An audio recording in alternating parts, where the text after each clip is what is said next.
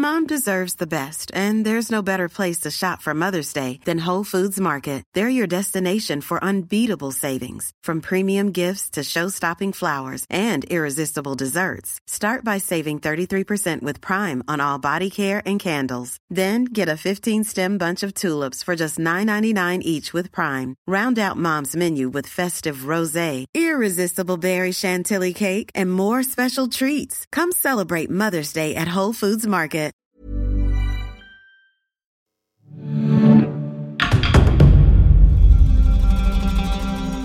Baghdad Soundwalks. Hello, fellow travellers. You're listening to Baghdad Soundwalks. I'm Dina. And I'm Ali. We have got a juicy one for you today, Dina.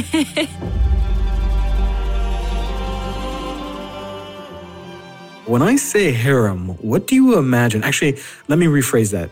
If you were a Hollywood producer and I said harem, what would you imagine? Okay, I see women scattered all over a room wearing sexy clothing, two pieces, maybe some jewelry. I see a water fountain in the middle, and basically just women waiting around to please a man. Am I right? I mean, I think of the I Dream of Jeannie get up with the pajama pants. What do you call those? Parachute pants? Yes, they're actually called harem trousers, you know. Are you kidding? I swear to God, I used to wear them. I used to wear them in my teen phase. They were called harems. Jasmine wears them too, yes. Right? From Aladdin. So okay, I did not know they were called harem pants. I swear they are. How fitting. What's interesting is that the harem is imagined as this really salacious place, as you were talking about. Women waiting around for the sexual pleasure of men, full of debauchery. But in reality, when we look at history, harem was just our private house. So how did it get translated that way? It's an example of what happens in the 19th and 20th century where people start to imagine the Middle East in a particular way. Edward Said has this whole critique about Orientalism, this imagining of the Middle East. And the harem becomes a really big place of that imagining. It becomes an eroticized place. And surely there's sex in the harem, but it's not an exclusively sexual place. It's not a pleasure palace. Well, talk about a completely different reality. Now, look, let's be real. It could be a pretty exciting place. There's a lot of harem politics that we'll talk about. But really, the harem is just a sort of fancy word for the private quarters. Middle Eastern households, like we mentioned, were really communal, and doubly so if you're a ruler, because there is no concept of a private castle in the Middle East. The palace, that's a public space. Anybody has access to it. You can literally walk in and petition the ruler. Right, so you could enter other places of the home, just not the harem. Right, that was the private space for you, your children, and your family. And we both know, Ali, that the harem is not unique to the Middle East. It's not unique to the region in any way, shape, or form, even if harem as an Arabic word definitely is. But let's actually think about this together a little bit. If you were a public official or a ruler or such, where would you be most vulnerable? I'd say at home, definitely at home, because even today, presidents have entourages when they're out and about, but you need your security at home as well. Isn't there this statistic that more security breaches happen at the White House than when the president is out and about? Yeah, that actually makes quite a bit of sense. I know that they keep making those barriers bigger and bigger and the fences bigger and bigger at the White House. Yeah, it's got to be when you're at home then, Ali. We've cracked the case. Yeah, where you put your head to sleep is the most vulnerable place.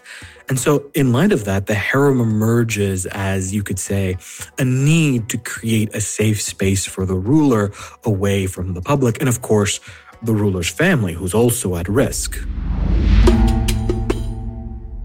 And that makes sense. You've mentioned so many times that it's a communal space. They need somewhere they can be private and safe. So I get that. And other rulers probably had harems too, and I heard that it actually predates Islam, right? We think that the harem probably started with the Persian empires. We have some evidence of it in sort of the Achaemenids, but mostly the Sasanians, who are the precursors to the Abbasids. They sort of created a space where elite women could be secluded from the ordinary population. You got to keep away from the peasants, in other words. But it was also a place for the ruler to be at home.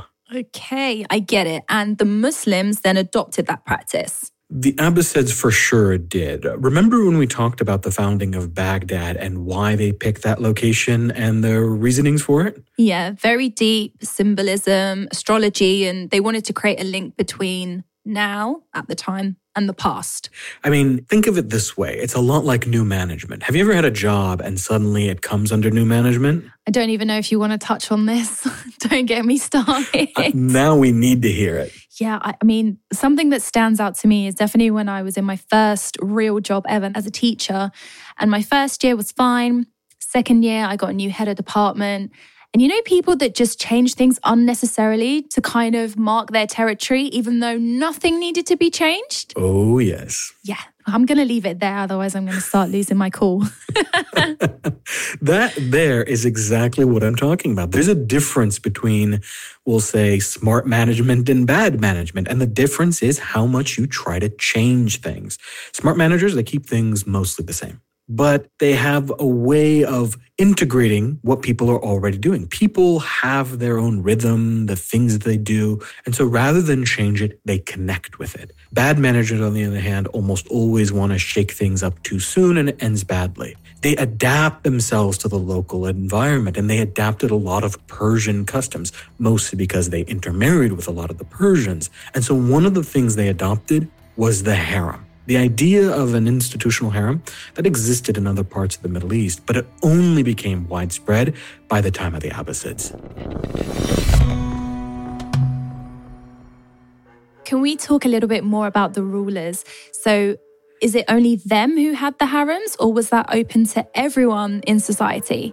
I always love when you ask this question because you're always thinking about the difference between the really elite rulers and ordinary people. I love that. Thank you. Because you're right.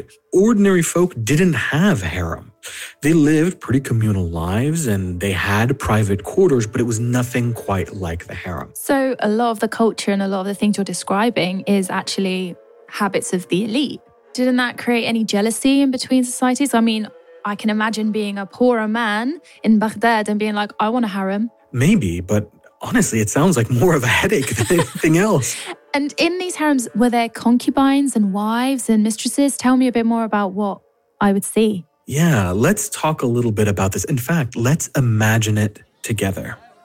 You've had an entire day full of courtly intrigue and politics and drama. And you retire. You pass through a curtain separating the public from the private.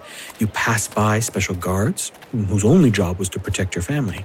And then you enter into an open space, and they've got cushions and couches and rugs.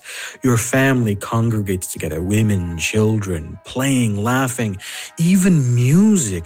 I mean, you gotta keep entertained. And learning how to play an instrument or compose poetry or play chess, that's a must. And they all learned these things? Oh yeah, the harem was tied to a formal education system.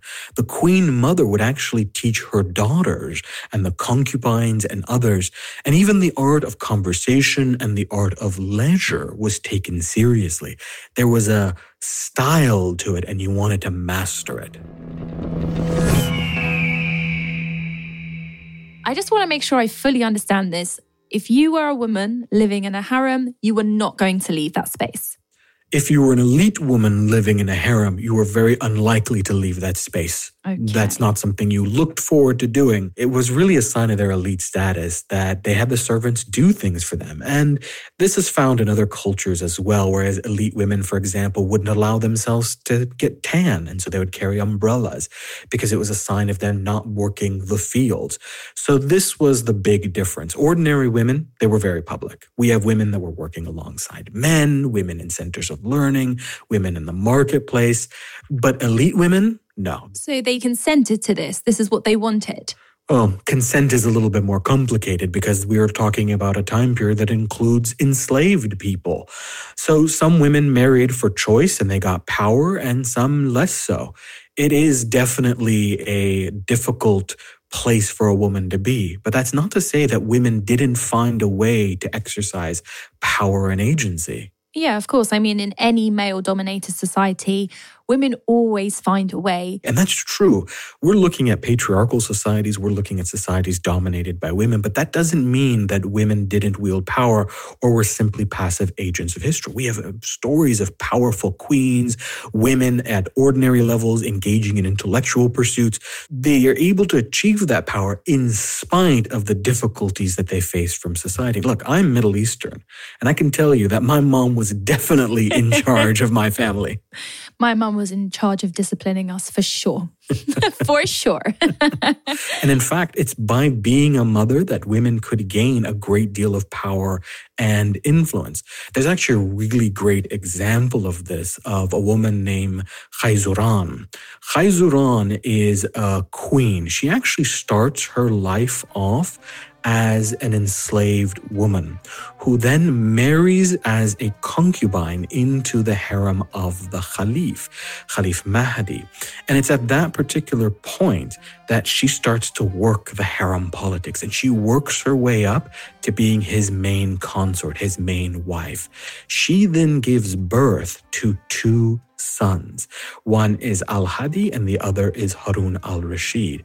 She has a lot of power with her husband, but when her husband dies, her son tries to curtail her power, because a woman's place is not in politics. A woman has no right or say in what the empire does. So what does Khayzuran do? She has her son killed.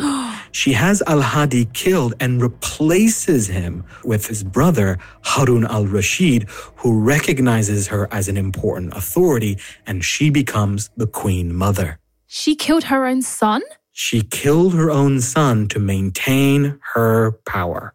There's a great deal of politics here, and there are other really incredible women. There's one known as Zubaydah. Zubaydah has a son, Al-Amin, and we're actually going to be talking about Al-Amin in a future episode. But Al-Amin has very little interest in continuing the line in his family. He's out partying all the time. He's out drinking. Al-Amin may even perhaps have been gay. He has a lot of attraction to another male poet. And so Zubaydah, worried that she's not going to have any grandchildren, something that any Middle Eastern mother has probably brought up at some point or another, when I'm going to have grandkids. I hear that from my mom all the time. So what does Zubaydah do? She comes up with this really brilliant strategy. She's going to have all the women of the harem dress as young men. She has them pencil on mustaches and wear men's clothing in order to keep the interest of Al-Amin. So we're looking at really fascinating figures. I mean, there's another one, Queen Buran, who is a scientist. And she ends up becoming the main political and scientific advisor of her husband, al-Ma'mun. So this is a very difficult time period to be a woman, but women find a way. The harem is so radically different from how it's portrayed. I mean, it's still a hotspot. You've got women from all sorts of backgrounds, some enslaved, some princesses, some super controlling mothers. You've got them rising to power, playing their own game of politics. It's just, I really wasn't expecting to see it in that light. And these queen mothers and their sons and daughters all on top of raising their kids. It's very interesting. Yeah, and at the end of the day, besides all that politics, they were just living in the same way that we are. There's a lot of things that are different back then, a lot of things that we might find strange. There's also some beauty in the fact that people just try to make do with the circumstances that they are given. It's similar to how we go about our lives. It's unique to that time period in history, but it's those similarities and those differences that I always find beautiful in history. Next week, let's travel outside the palace walls and look at the bazaar. But for now, I'm Dina. And I'm Ali. This is a Ubisoft podcast produced by Paradiso Media. Be sure to subscribe to the Echoes of History podcast so you don't miss the next episode of Baghdad Soundwalks. See you next time, travelers.